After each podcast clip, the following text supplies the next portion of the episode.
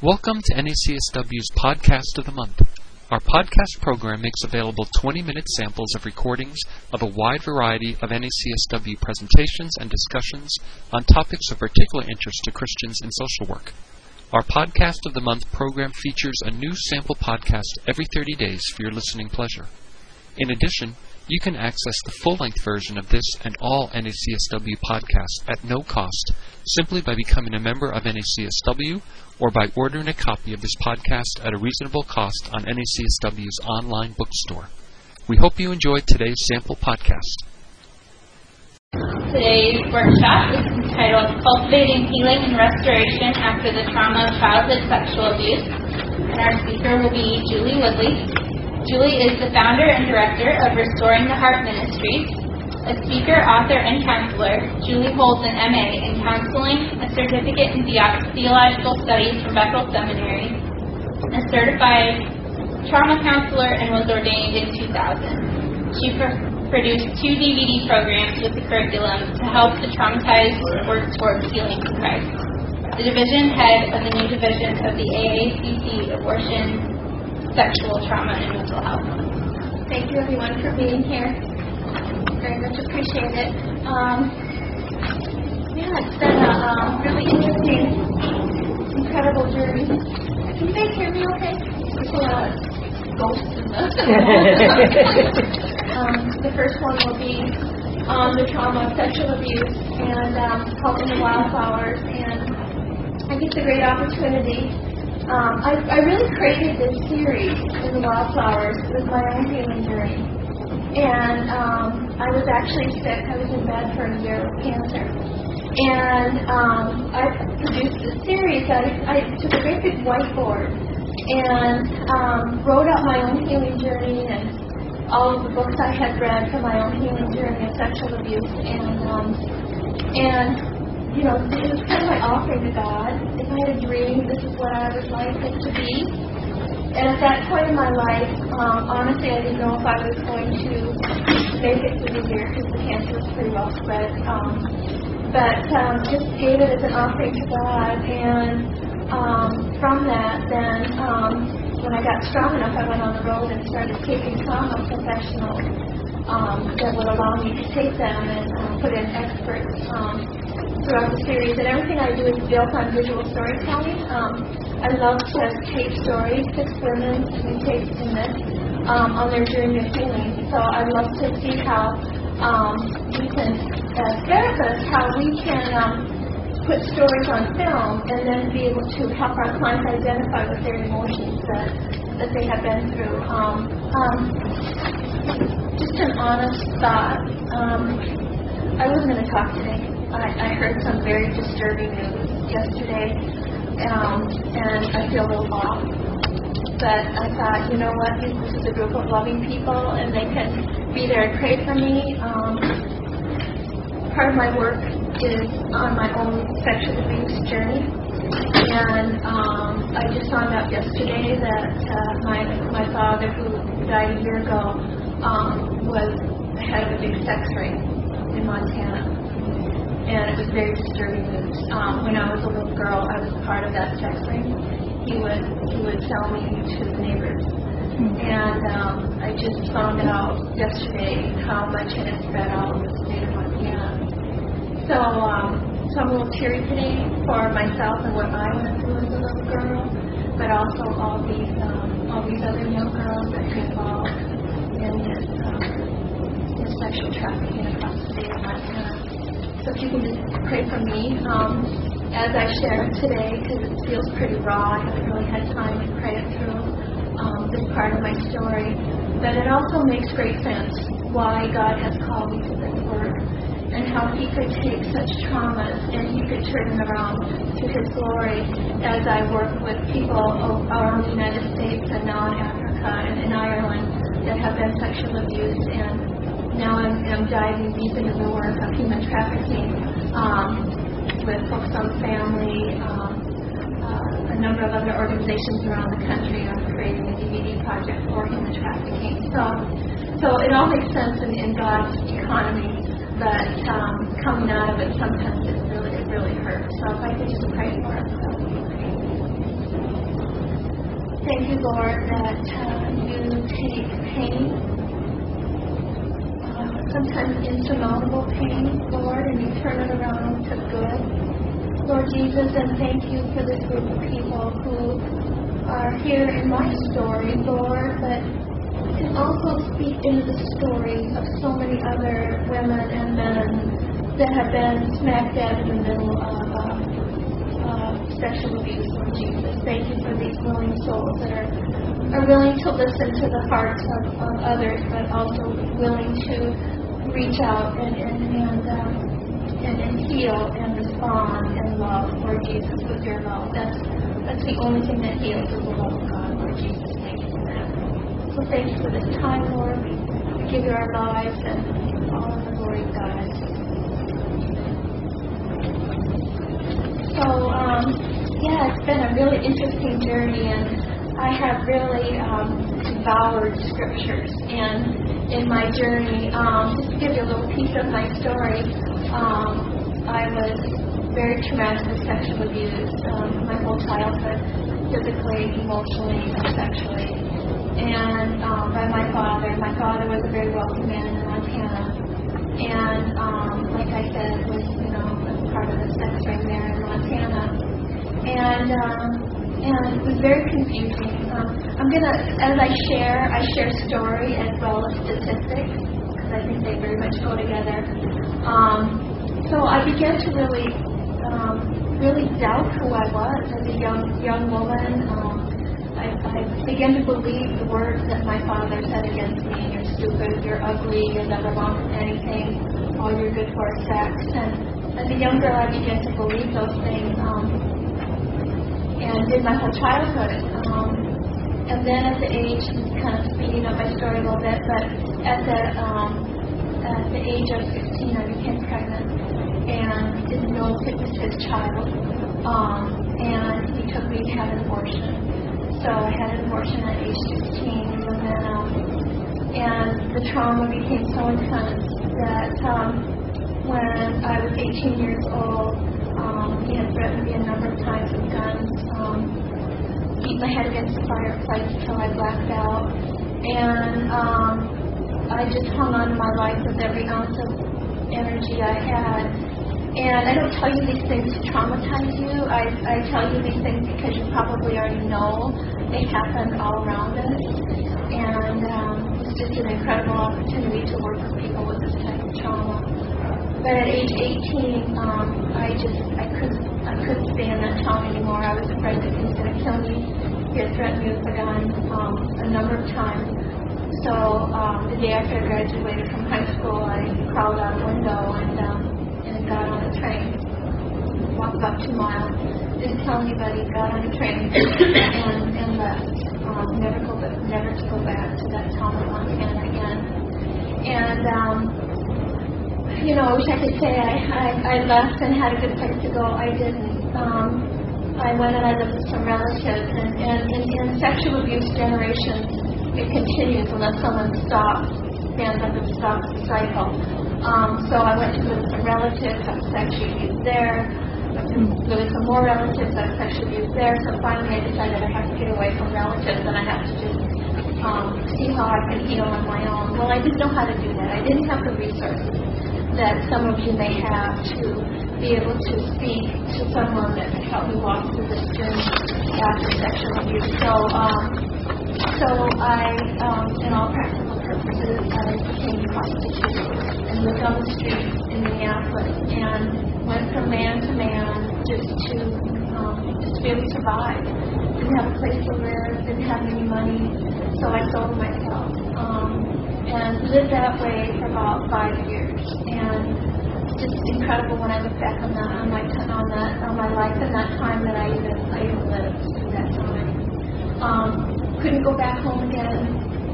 Was afraid of my father. My father owned most of the town in this town in living Montana, and couldn't ever go home.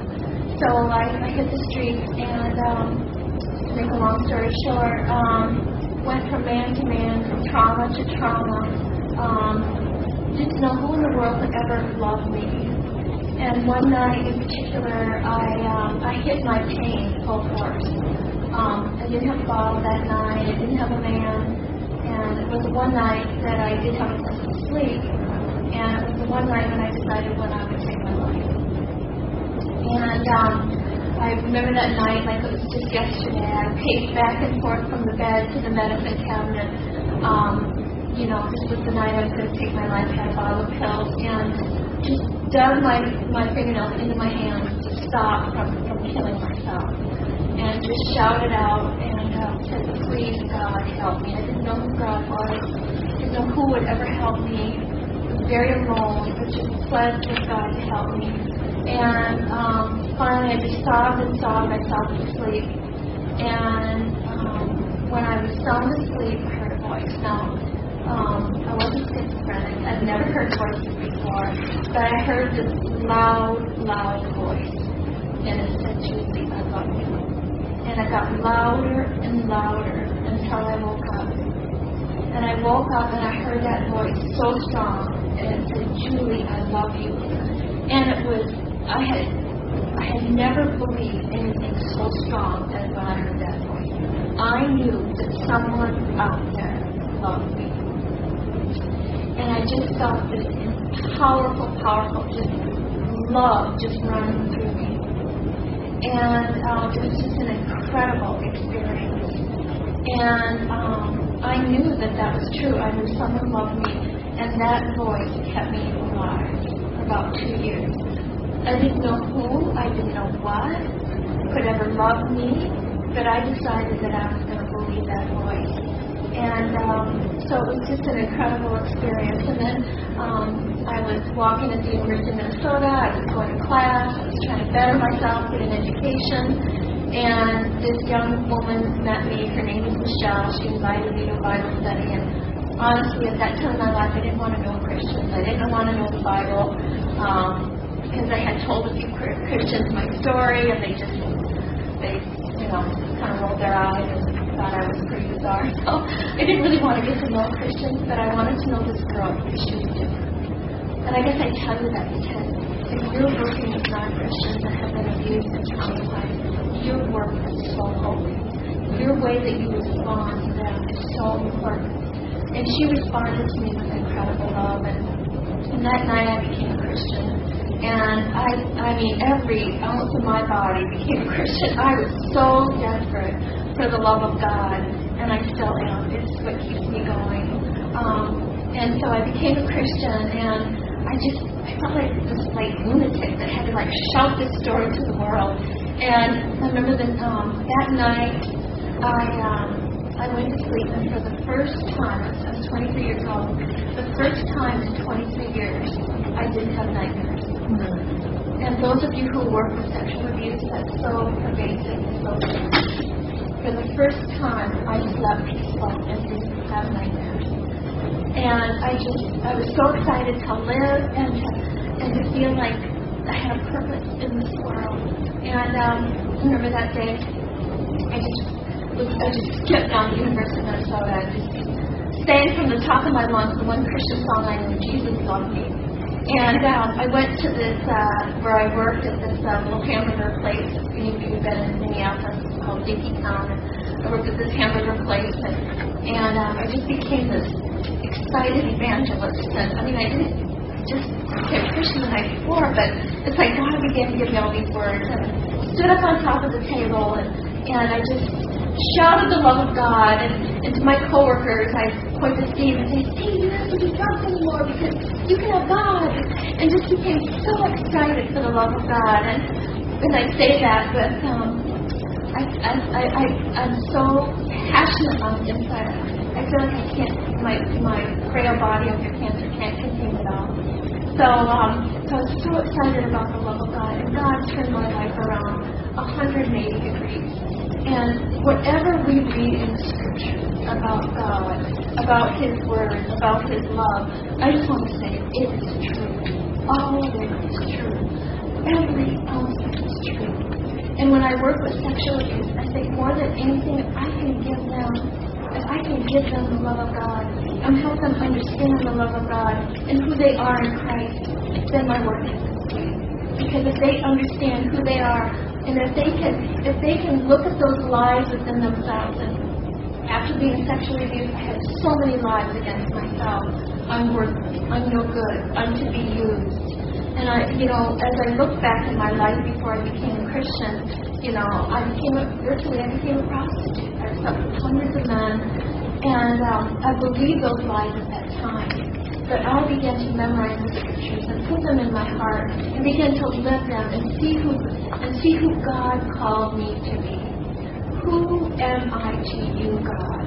And if we as counselors, as therapists, can ask um, our clients that question, who are you to God? Who does God say you are? And really begin to help people understand those truths within themselves. Then our, our, our job is easy because they will hear the voice of God. And um, I think of one verse um, in particular, 1 John 4.10. This is love. Not that we love God, but that He loved us and sent His Son to be the propitiation of our of our sins. Beloved, if God so loved us, we also ought to love one another. No one has seen God at any time. But if we love one another, God abides in us, and His love has been perfected in us. By this we will know that we abide in Him and He in us, because He has given us His Spirit. And as therapists, we can, and as social workers, we can understand tools, we can understand techniques, we can un- understand all of that. But if we ourselves understand the love of God, and if we can give that away, that's where people's lives will be changed, because that's where they will remember who they are. So I took this scripture um, in my work, and I began to really, really dig down deep and think to myself, who am I? Show me, Father, how your love has applied to me. How has your love applied to me? And I think as therapists, we often have to look at those questions ourselves. How has that love applied to us? And I don't know what your story is. I don't know how God's love has applied to you. But if you can let that love sink down deep into you, then you will become an overflowing vessel for the love of God. And I thought back on my own story, how that love applied to me. Um, his love applied to me in the middle of the Rocky Mountains in nature as a little girl on my horse. His, life, his love applied to me in my own physical, sexual abuse as she showed up even there. Even there, he showed up in my story as I look back in the wildflowers. He was there. And if you can remind your clients to look back into their lives, how did God show up in the past? Was it with a grandmother? Was it with a friend? With me, it was a horse. God gave me this beautiful horse who was my strength. God's love applies to us even in those times of abuse. God's love even applied to me in my waywardness with promiscuity, drugs, and alcohol because He drew me back. That's His Father. He began to show me, and this is very important as a therapist that work with sexual abuse. If you can, you can teach your client through the scriptures who God is, who their true Father is. It may not even look like their earthly Father. For me, I had to really separate those two. Who is my earthly Father? He was evil. He lust on me. He was an abuser. But that's not who God is. God is so very different. I took a whole year and I looked at all the scriptures where God is my Father. And I began to beg Him, Lord, adopt me as yours. I want to see you as you truly are as my Father. That's so important as a therapist to really understand who God is as our Father. And God, God's love applied to me as I learned to forgive myself and learned to forgive my father who abused me and the other men. And that is a very, another very important step. As I created this series, that was a very, very important step to learn to teach your uh, clients the scriptures about forgiveness, forgiving others, and forgiving themselves. Um, because if they don't forgive others that have maybe traumatically abused them, what I did was I carried a rage in my soul for my father, for my father that abused me. And until I began to forgive and love him from afar, I couldn't love him close because he was still very abusive. But when I let go of that anger and that and that rage, um, that cancer. Welcome to NACSW's Podcast of the Month. Our podcast program makes available recordings of a wide variety of NACSW presentations and discussions on topics of particular interest to Christians in social work. Our Podcast of the Month program features a new podcast every 30 days for your listening pleasure. We hope you enjoyed today's podcast.